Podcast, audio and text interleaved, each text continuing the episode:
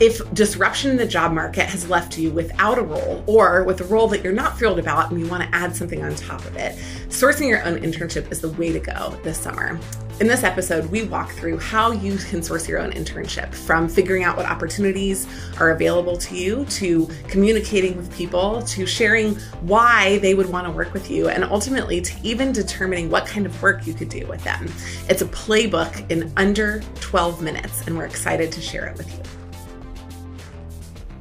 In times of disruption, one of the most challenging things can be matching up your skills with an employer. And in times of uncertainty, like we're in right now, that can be one of the biggest challenges for employers to bring someone on with either uncertain skills or just in a time of uncertainty for them, paying someone that they're not sure about. So many firms in this year, in 2020, have decided to cancel internships, shorten them, or fundamentally change the way that they operate in order to change their recruitment processes more to be focused on full time hiring. However, if you're a student or someone who's in between careers, this leaves you with a gap in your experience and a time that you should be utilizing to build your skills. So, we've recommended a number of different solutions for this, and one of them is to source your own internship. First of all, let me talk about my experience because back in the dark ages, not in 2020, I sourced my very first internship. And it was one of the most fruitful experiences that I've ever had because I gained through the internship mentors, skills, and vision for my future. And that's ultimately a big win when you come to an internship process. This is one of the main reasons why I think that you shouldn't forego an opportunity to grab an internship. But if somebody's not willing to pay you or they don't have a structured program for you, you have to set it up for yourself. We're going to walk you through the process of how to do that.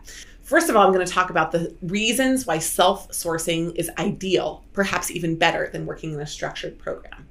Second, I'm going to talk about why companies want you as an intern. And I'm going to use you very generally as a group of people that are interested in interning in order to build skills.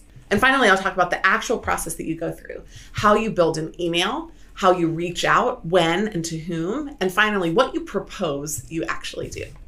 So let's dive in.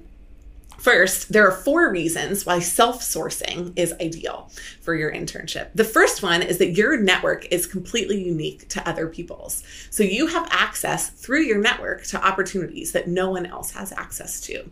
Again, self sourcing means that you're identifying internships that are not particularly detailed or structured, planned, or mentored. And because of that, you're going to be sourcing a project that someone can work on. Doing so through your own network means that you're not overlapping with other people that are demanding a core focused set of opportunities and competing for them. The second is that your interests are very specific. And so you have the opportunity when self sourcing to identify a company that maps to your interests. That could be an industry or a job function or title, or even just a personality. There's much to be gained through working with people who have compelling personalities, even if they're not in what you think is the dream industry of your choice. Third, there's no middle person. There's no recruiter. There's no job platform. It's just you and the opportunity. You get a real sense of who your mentor would be, what it would be like to work with the company, how responsive they are, and how articulate the process is. And that will give you a sense of how the summer opportunity would work. And then finally, you set the terms. When you're coming to an organization, it's the same as when you call a meeting for something. When you call a meeting, you set the terms of the meeting. When you call the internship, you set the terms of the internship. You can decide how long it should be, how many hours you're interested in working, and what types of roles you want to take on. They want you to do clerical work and you don't want to, you set the terms. They want you to take a look at something that you have no idea about, you think it's a great opportunity, you go for it because you set the terms. So in that situation, there are four main reasons why it's great to source. Again, your network is unique, your interests are specific, there's no person or platform in the middle of the process, and you get to set the terms. Now, one of the questions that we realized is prominent on a lot of people's minds is I have no skills. Why would someone want me? And so I want to walk through the main reasons why an organization would be lucky to have you and why they're interested in talking to you about a free internship project. First of all, it provides them with the opportunity to build extra capacity on a trial basis. I'll give you an experience that we've had at Management Consulted. We have a corporate training segment of our business. And one of the things that we have worked to build is an outbound research platform where we find companies that might be interested in corporate training and reach out to them but that's not something that we necessarily have a clear way to monetize or want to scale up in. And so someone came to us and asked if they could intern with us. And we thought, what an awesome opportunity to test more thoroughly whether or not this is a business line that we'd be interested in investing in. So, extra capacity on a trial basis, that's number one. Number two is that you are skilled, but in ways that you might not even recognize. For example, you're skilled with the ability to articulate a problem, you're skilled with some sense of analytics analytic capacity. You have the ability to build something in a spreadsheet or answer a question using numbers. And third, you're great writers. And so if you're interested in and eager to do an internship on your own, you're probably skilled more than you believe. The third part is that human interest really is compelled to help because you have the opportunity to fill a need for them and also they have an opportunity to fill a need for you. Their hearts are going to go out to you and they're likely to reach out and say yes because they want to help. And then finally, these are unpaid. So because they're unpaid, they're low risk for the organization. They're also low risk for you because if the opportunity isn't going well, you're able to just call it together and say, thanks so much for the opportunity. I think that was a great experience and I'm going to move on now. So it hedges risk for both parties. Now, it's a four part process to set up your own internship. The first part is that you can define what you can do. What are you able to do and what do you want to do? The second is that you define your time commitment. How many weeks and how many hours per week are you willing to give? The third is that you reach out to somebody and you share your vision for their vision. And the fourth is that you set up the actual next steps to bring the project to fruition if you want to reach out, the best way to reach out to somebody in your network or outside with an interest in interning with them for free, you'll walk through an email structure and you'll start with a specific pitch, such as, I am an unpaid summer intern looking for a four week project or unpaid intern for a two week project question mark. The intro should be one line where you talk about who you are. For example, you would say, I'm a junior at NYU interested in supporting a key initiative for you this summer. The pitch would be my summer internship at fill in the blank was canceled. My summer internship at PwC was canceled.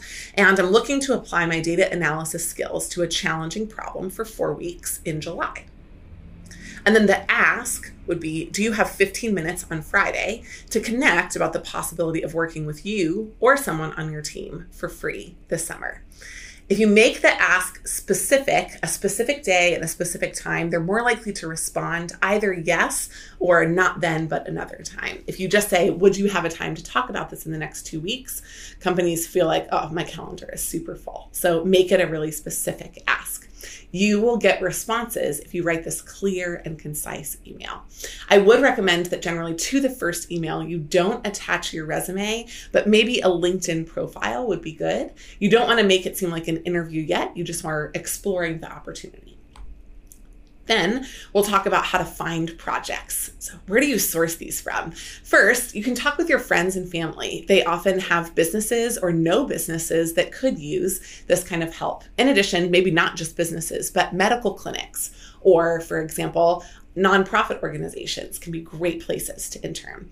Your local Chamber of Commerce is an awesome resource. They have a lot of interested businesses that are present, and many times they're interested in supporting the business in whatever way they can. So you can reach out to them and find either the business listings or go through the Chamber of Commerce directly.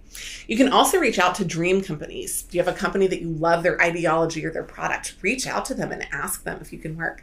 One of my really good friends from business school got her dream job by identifying what her dream company was was, reaching out to them, and they ended up creating a position for her. It started off as an internship and then moved into full time.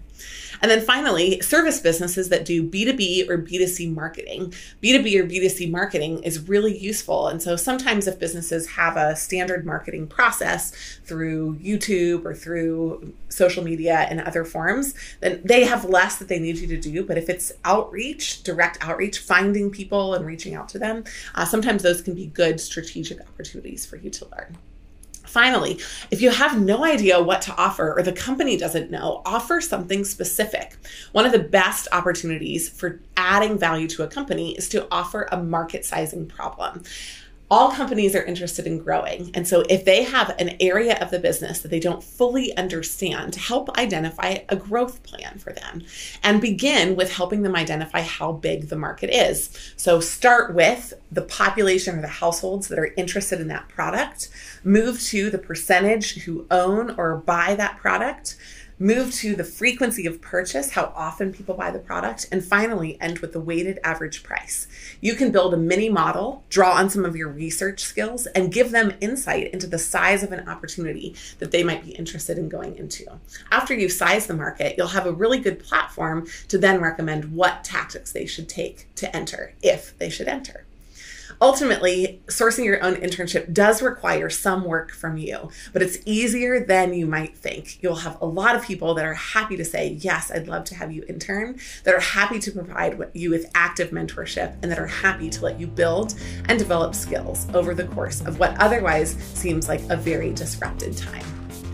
Thanks for listening to How You Source Your Own Internship. We're excited to help you in the process. And if you do source your own internship using our tips, we'd love to hear about it. In addition, we put out great content like this on this channel, so please subscribe. You can also find us on YouTube and at managementconsulted.com.